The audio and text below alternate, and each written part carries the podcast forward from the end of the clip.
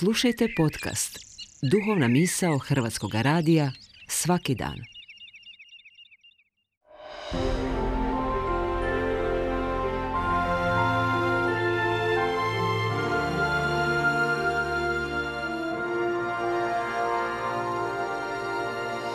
Duhovna misao. Urednica je Blaženka Jančić.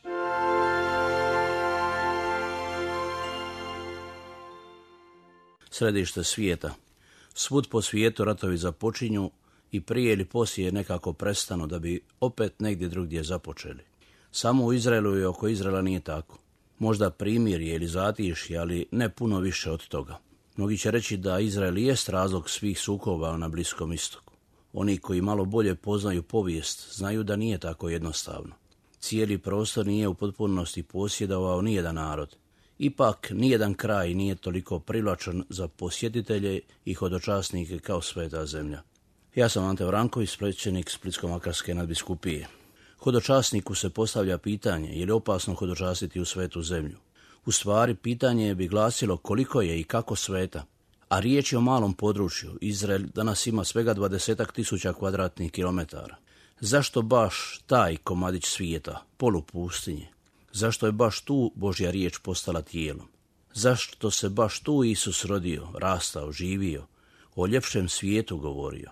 Nije li Ivan Krstitelj na nekom drugom mjestu mogao put Mesiji pripremati, u nekoj drugoj rijeci krstiti? Zašto je odabran baš taj narod, a ne neki drugi? Proroci su mogli u nekom drugom kraju, u nekoj drugoj zemlji prorokovati, Mesiju iščekivati, na pokoru pozivati i možda više uspjeha imati.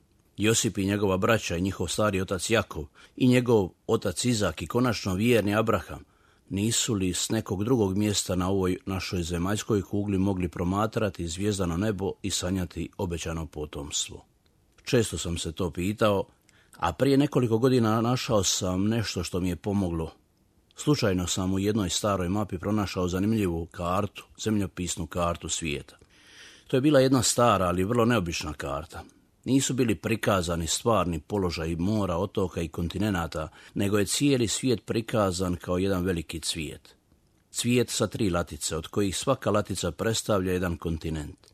Azija, Afrika i Europa. A u sredini, u sredini grad, vječni Jeruzalem baš tu gdje se kontinenti sastaju dodinu točku, baš ondje gdje se križaju putovi koji povezuju velike civilizacije onoga vremena, Egipat, Mezopotamiju i Grčku, baš tu je središte svijeta. I baš tu je središte vremena i povijesti i vječnosti. Tu je prva zlatna milja. Odatle idu svi putovi. Od tada se broje dani i godine. U ono vrijeme, u pravo vrijeme Veliki Rim ujedinio sva ta preklapanja civilizacije i kultura jednu cijelinu dobro povezanu cestama, zakonima i jezicima. Trebalo bi biti slijep i ne vidjeti koliko dobro se svijet i povijest uklopila u ovu sliku Božje brige za čovjeka. Danas je spomendan svetih apostola Šimuna, Revnitelja i Jude Tadeja.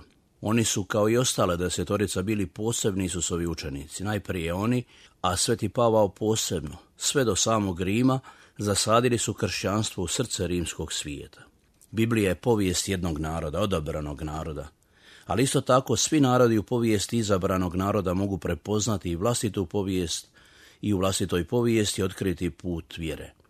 Hodočašće u svetu zemlju za kršćane je neusporedivo sa svim drugim putovanjima i hodočašćima.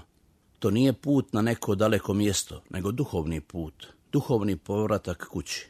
Svi naši dani i blagdani, sva naša okupljanja i slavlja, sve naše radosti i žalosti, naša prava i nepravde, naši božići i uskrsi, sve ovdje, s Isusom i po Isusu. I on se svakoga tiče, to se svakoga tiče. Tko je bio u svetoj zemlji, drugčiji je slušao Božju riječ. Sve ovo govorim, ne da vas nagovorim da idete u svetu zemlju, ne na zavist, nego da vas nagovorim na čežnju, da uzmete Bibliju u ruke, otvorite srce i u sebi pronađete ta sveta mjesta i o njima promišljate.